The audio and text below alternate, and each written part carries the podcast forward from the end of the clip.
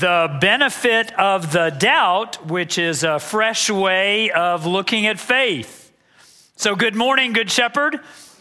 Whether you are live or whether you're live streaming, I'm Talbot Davis. I'm the pastor here, and I'm always so glad to be able to engage with you however you're engaging with us, whether you're live or live streaming. I just hope that when I engage with you, I'm a little bit engaging. Today's message, the final message in the series, The Benefit of the Doubt, it's called When You're Disappointed with God. When you are disappointed with God.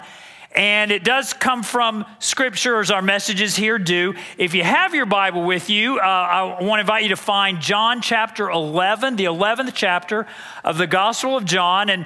And some of you have a Bible that looks like mine. It kind of looks like a book. And others of you, your Bible's loaded on your phone.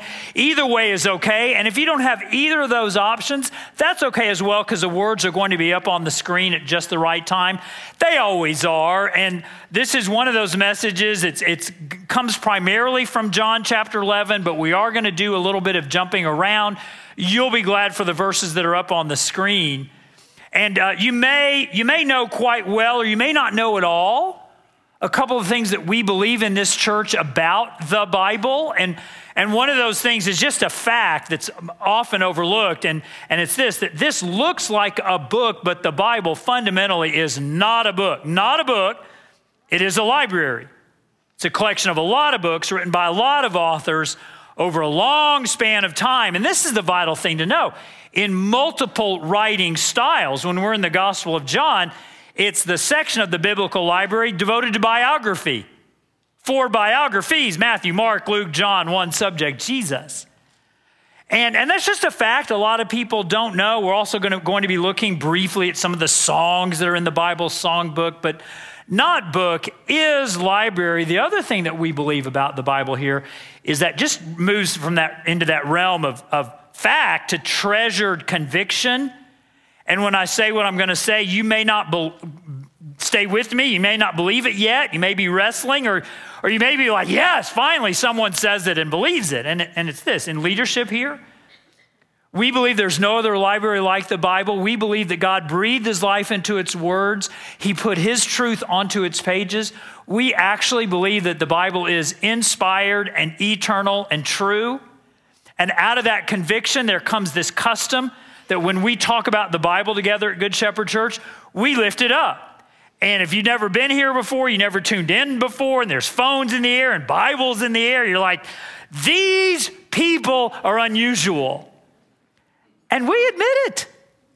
We try not to admit it, and then it's just much easier to admit what's true.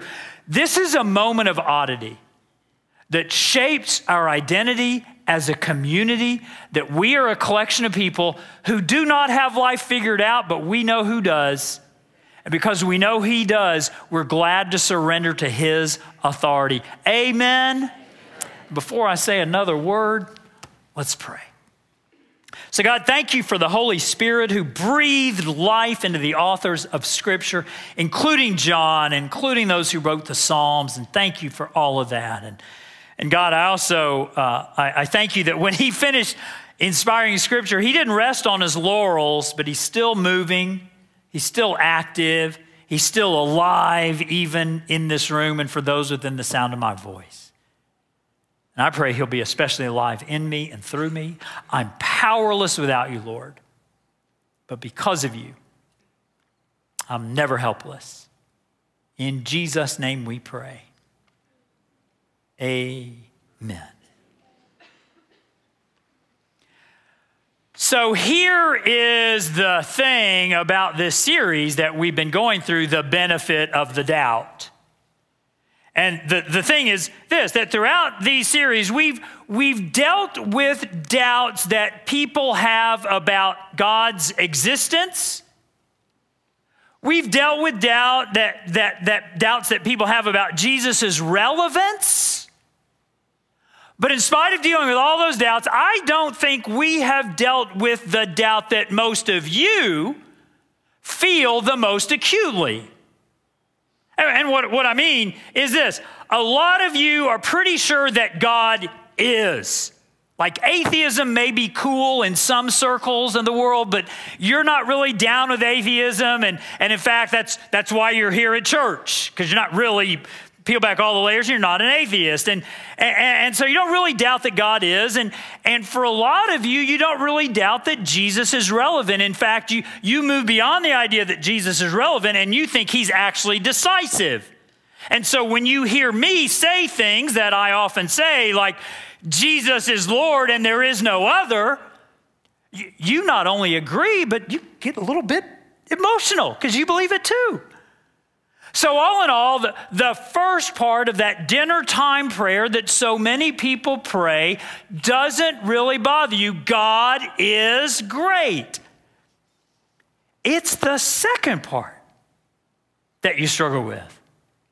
God is good, because for a lot of you at this stage of your life and at this stage of your experience, you believe that God is great, but you kind of doubt that God is good. You believe that God is able, you're just not sure that he's willing. You believe that God can, you're just not sure that he does. You believe that God is fearful, you're just not sure he's available. Yeah, you believe that God is great. You kind of doubt that God is good. And if you doubt me for saying that, think of it this way: if God's goodness actually measured up to his greatness, he never would have created mosquitoes. Come on. If his goodness measured up to his greatness, he would not have created rats. There'd be no such thing as acne pimples. He would not have created male pattern baldness, the heartbreak of psoriasis. None of us would have ever been subjected to those commercials with two people in side-by-side outdoor bathtubs. None of us. If God was as good as he is great, you'd still be married. If God was as good as he is great, you never would have married that person in the first place.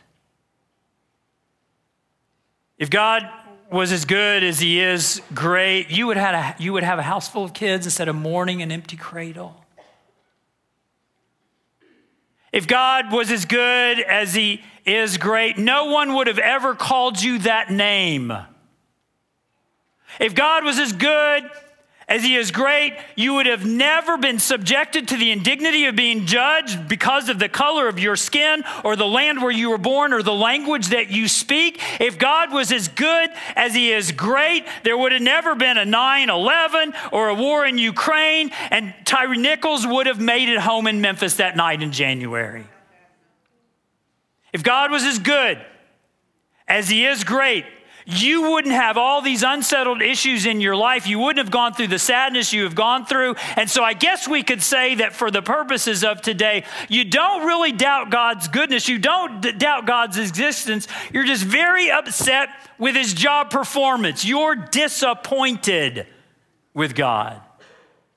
And after that reality that so many of us feel, and some of you are like, is a preacher really up there saying that we don't doubt that God is great, but we do doubt that God is good? And in light of that reality, that leads us to not one, but two almost hidden lines in what in Bible circles is kind of a famous Bible story. Now, you may not be familiar at all with the Bible, and that's okay, but in Bible circles, the story we're fixing to look at in John chapter 11 is pretty well known, and there's two lines just kind of snuck in there that are absolutely fascinating. Because here's what's going on in John chapter 11. Jesus is nearing the end of his ministry on earth, because John chapter 12, all the way through verse chapter 21, that just takes the last week of Jesus' life. So this is one of the last things that happened in Jesus' life before his last week begins. And while Jesus is out in the countryside doing his ministry, he gets word that his close friend Lazarus is sick and dying. And so the word comes to Jesus, we need you to come to the town where Lazarus is. We need you to help out. Oh, by the way, Jesus, we've seen what you do. We'd like for you to heal him. And then look what happens in verse 6 of John chapter 11. So when Jesus heard that Lazarus was sick, he immediately raced to where Lazarus, no, it doesn't say that, does it? So when he heard that Lazarus was sick, he stayed where he was 2 more days. Oh, we wouldn't want to inconvenience you now, Jesus. Your best friend is just sick and dying, but we wouldn't want to get in the way of your pre-existing plans. And so Jesus, with this crisis all around him, he ends up taking his sweet-natured time, making the way from where he was to where Lazarus is. And in those 2 days, in his 2 days of dawdling, and we don't know what Jesus did in those 2 days, but in those 2 days of dawdling, Lazarus dies, like dead. The real thing, Lazarus is dead. And so when Jesus comes strolling into town, 2 days later than he should have come strolling into town, Lazarus's 2 sisters, Martha and Mary, they run up to Jesus and they give him a talking to. It's amazing what they say. And the 2 sisters say the exact same thing to Jesus, which is fascinating because some of you know this, others of you don't. But here's the reality, that anytime the Bible, the biblical authors repeat the same line 2 times, it's the Bible's way of saying, pay attention to this. This matters. This means everything. And look how it begins in verse 21 of John chapter 11. Lord, Martha said to Jesus, if you had been here, my brother would not have died. And verse 32, when Mary reached the place where Jesus was and saw him, she fell at his feet and she said, Lord, if you had been here, my brother would not have died. Such bravado.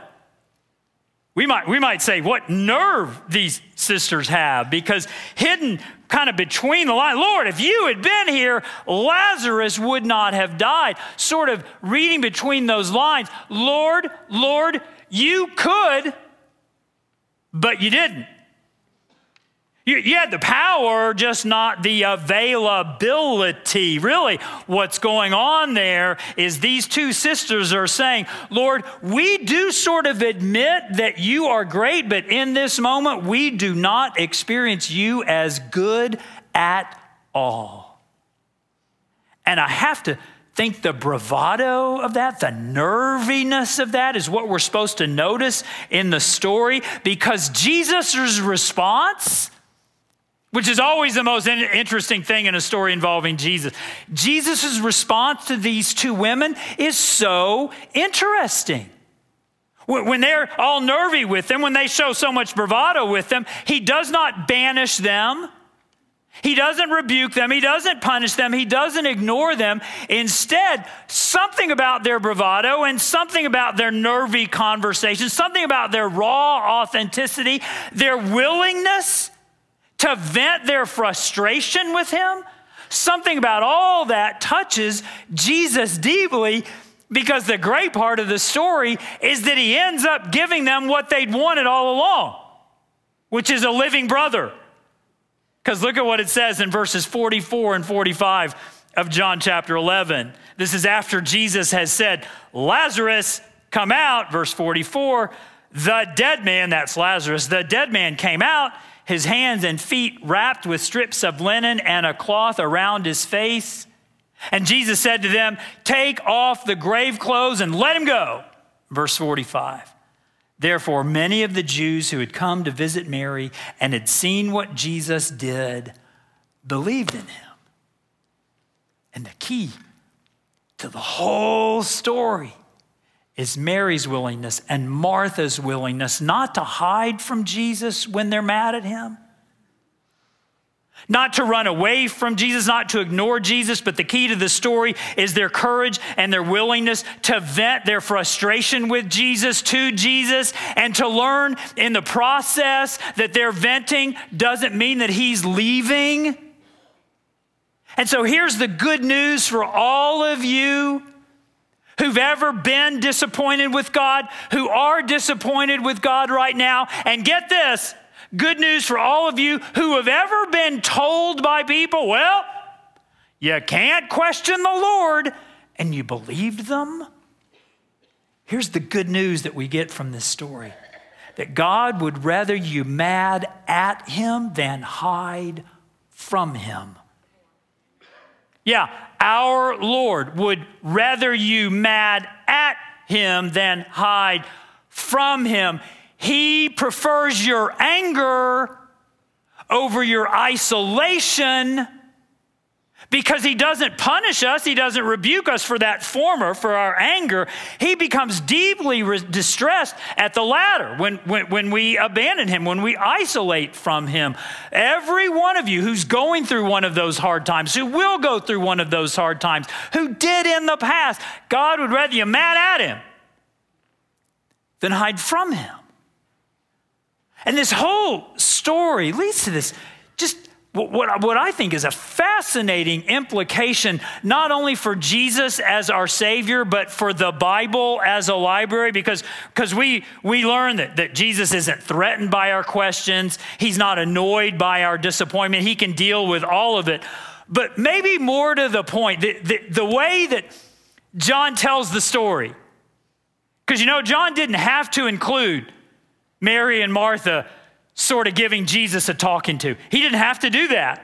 Lazarus was gonna be risen from the dead either way, but John included it. And that lets us know, that gives us this window into something that is so remarkably true about the biblical library. Think about it, Good Shepherd, that we at this church, you may not believe this yet, but we at this church, we believe that the Bible is inspired and eternal and true. Yes? We lift it up as a community, yes? We prove our oddity collectively by lifting it up, yes? We believe that God put his truth into its words and poured his spirit out into his pages. We believe all of that, and yet this same inspired library is filled with people venting their frustrations and asking their questions of God. In fact, if you know how to read the entire biblical library, it is so filled with people shaking their fists at God when he lets them down. And if you doubt me on that, you're like, no, I was already told you can't question the Lord. No, that's not in there. If you doubt me on that, look at what happens in Job chapter 1 and verse 20 when Job loses everything. Says this, at this, Job got up, tore his robe, and shaved his head. And tearing your robe in ancient Israel, that was a way of venting all of your anger and all of your frustration at God. Psalm number 13, the 13th song in the songbook of the Old Testament, begins this way. How long, Lord, will you forget me forever? How long will you hide your face from me? You're like, that's in the Bible? It gets better. Psalm 44, verse 23 and 24. Awake, Lord. You are sleeping on the job. Rouse yourself. Do not reject us forever. Why do you hide your face and forget our misery and our oppression? In Psalm 88, verses 8 and 9, you, songwriter says to God, you have taken from me my closest friend. You have made me repulsive to them. I am confined and cannot escape. My eyes are dim with grief. And that, Psalm 13, Psalm 44, Psalm 88, that's just a fraction of what I could have shown you from Scripture, because over and over in the pages of Scripture, there are people who feel more than free enough to question God. They don't question his existence, they just question his job performance. You are God, you're just not a very good one anymore. Over and over. And so now, when you have people tell you, well, with great certainty, you can't question the Lord, now you have a great answer for them. You can say, tell that to all those people whose questions of the Lord made it into the Bible. But think about it even further. What does this tell us about God? If we believe that God really inspired Scripture, and we do, what does this tell us about the nature of God? It tells us our God is so emotionally secure that he's willing to inspire works that question his own job performance. I mean, tell me another leader of any organization who's like, fine, I don't care if people question me. Let's put it in the permanent record. I love having my abilities be questioned. Like nobody. God's not like that. God's like, I will breathe life into all of people's anger at me, frustration with me. I will allow them to question me, and I am so emotionally secure, I will guarantee it is in the permanent record. Can you imagine what it would be like to have a God who is emotionally immature? I'm so glad we don't have one. See, I think that God not only allows it, God includes it in his Scripture because he knows that even if we won't always get the answers we're looking for to the questions that we ask, there's something healing. There's something cathartic, to use a fancy word, about getting those emotions and getting those frustrations out, because that's when God can send his healing in. Because I think the authors of the Bible, they were onto some modern psychology stuff long before there was modern psychology stuff. The authors of the Bible knew that if you don't express the emotions you have, they will come back to oppress you.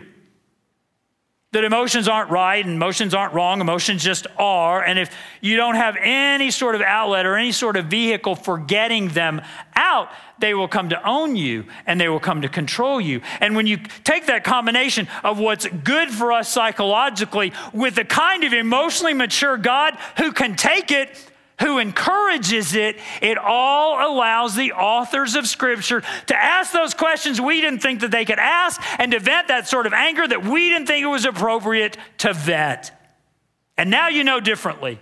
Now you know that when you believe that God is great, but you doubt that God is good, God much prefers you to be mad at him than hide from him. I know in my case, it's a little been probably less anger with God and more frustration with God. And that's sort of typical because I get mad sometimes, but I'm not like always running around with boiling temper, just getting ready to explode. It's just kind of not my makeup, but I'm frustrated all the time. And in my dealings with God, my frustration, and this will not surprise people who know me well and might shock those of you who don't, my frustration with God would really have to do with sort of other ministries or other platforms or other pastors who kind of had a higher profile and more cachet. And I would be like, Lord, what are you doing? We're good at Good Shepherd, but they're great over at A, B, and C. And it's not like we're not trying. And it's not like I got something sketchy going over on the side here. What's the deal? Why can't you catch us up? And you know what has happened over the last 3 or 4 years with ministries and platforms and people, A, B, and C, just sort of over and over again? Failure, implosion, fall. And every time God is like, see, it's not so bad being you, is it? All you're comparing is just robbing you of joy. That was an answer I needed, made possible by the frustration I was venting. God would rather you mad at him than hide from him. I love the way that this author named Philip Yancey, who actually wrote a book called Disappointment with God. I love the way that he puts it. It goes this way. One bold message in the book of Job is that you can say anything to God. Throw at him your grief, your anger, your doubt, your bitterness. By the way, if you don't know about the book of Job is chapter 1 and 2. Job loses everything, and then he spends 40 chapters talking about it. There, I gave you the book of Job. Your bitterness, your betrayal, your disappointment, he can absorb them all. As often as not, spiritual giants of the Bible are shown contending with God. They prefer to go away limping like Jacob rather than to shut God out. In this respect, the Bible prefigures a tenet of modern psychology. You can't really deny your feelings or make them disappear, so you might as well express them rather than them oppress you. God can deal with every human response save one. He cannot abide the response I fall back on instinctively, which is an attempt to ignore him or treat him as though he does not exist. That response never once occurred to Job. To that good stuff, I would say hallelujah and amen. God would rather you mad at him than hide from him. At this stage, I need to give a quick pause. I want to make sure you do not hear what I am not saying, especially for those of you for whom complaining, I don't know, might be second nature. Maybe you're a little too good at counting up all the things that have gone wrong, and you don't have any skill at counting up what's gone right. And for those of you, if that's one of you, I've got 3 questions I want you to ask yourself, and I think they are important enough. We're gonna put them up on the screen so that you can either take a picture of them or jot them down. The first question that I want you to ask yourself is this: are you as diligent in counting up his provision as you are at nursing your pain? Are you as diligent and as serious and as skilled counting up all the ways that God's been good, his provision, as you are at nursing your pain? Second question: by how much does your level of blessing surpass your level of obedience? By how much does your level of blessing surpass your level of obedience? And if you say, "Oh, not much," you know what I say? Liar!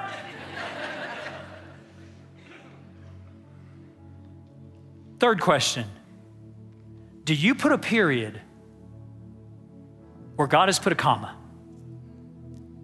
Do you put a period? You say, "This is over, this is the end," where God has put, "This is a pause, this is a new beginning"? Do you put a period where God has put a comma? Because that's what Mary and Martha did in John chapter 11. They put a period at Lazarus' dead. Lazarus is dead. Game, set, match. This is over. I'm putting a period here. And Jesus comes along, and Jesus puts a comma where the sisters had put a period, because Jesus says, "Lazarus is dead, comma, but I have shown up, and he will rise from the dead, just like all of those who will die in me." Yeah, have you put that period? And God's brought you here today to let you know that Jesus puts the comma. Because here's what I know. Here's what I believe. Here's what you're going to discover: that for every one of you who believe that God is great, but you doubt that God is good, when you realize, when you're liberated by the truth today, that God would rather you mad at him, that's okay, than hide from him, that's not, I think you're going to, all of you shaking that fist at God, I think you're going to discover that in his vulnerability, his divine vulnerability, the way that God allows you to question him and his activities and does not rebuke you and does not reject you, that in all that you will discover that God is good. Very good indeed. And what was a shaken fist is just a prelude to a lifted hand. Let's pray. So God, thank you. You can take our anger. You prefer our anger to our isolation. Thank you for that. And I pray that this truth would liberate those who are disappointed with you. Even if we don't know what answer you will give, we know the healing that you will give us in asking the questions. Do that, Lord. And in that, we will discover that God is so good. In Jesus' name we pray. Amen.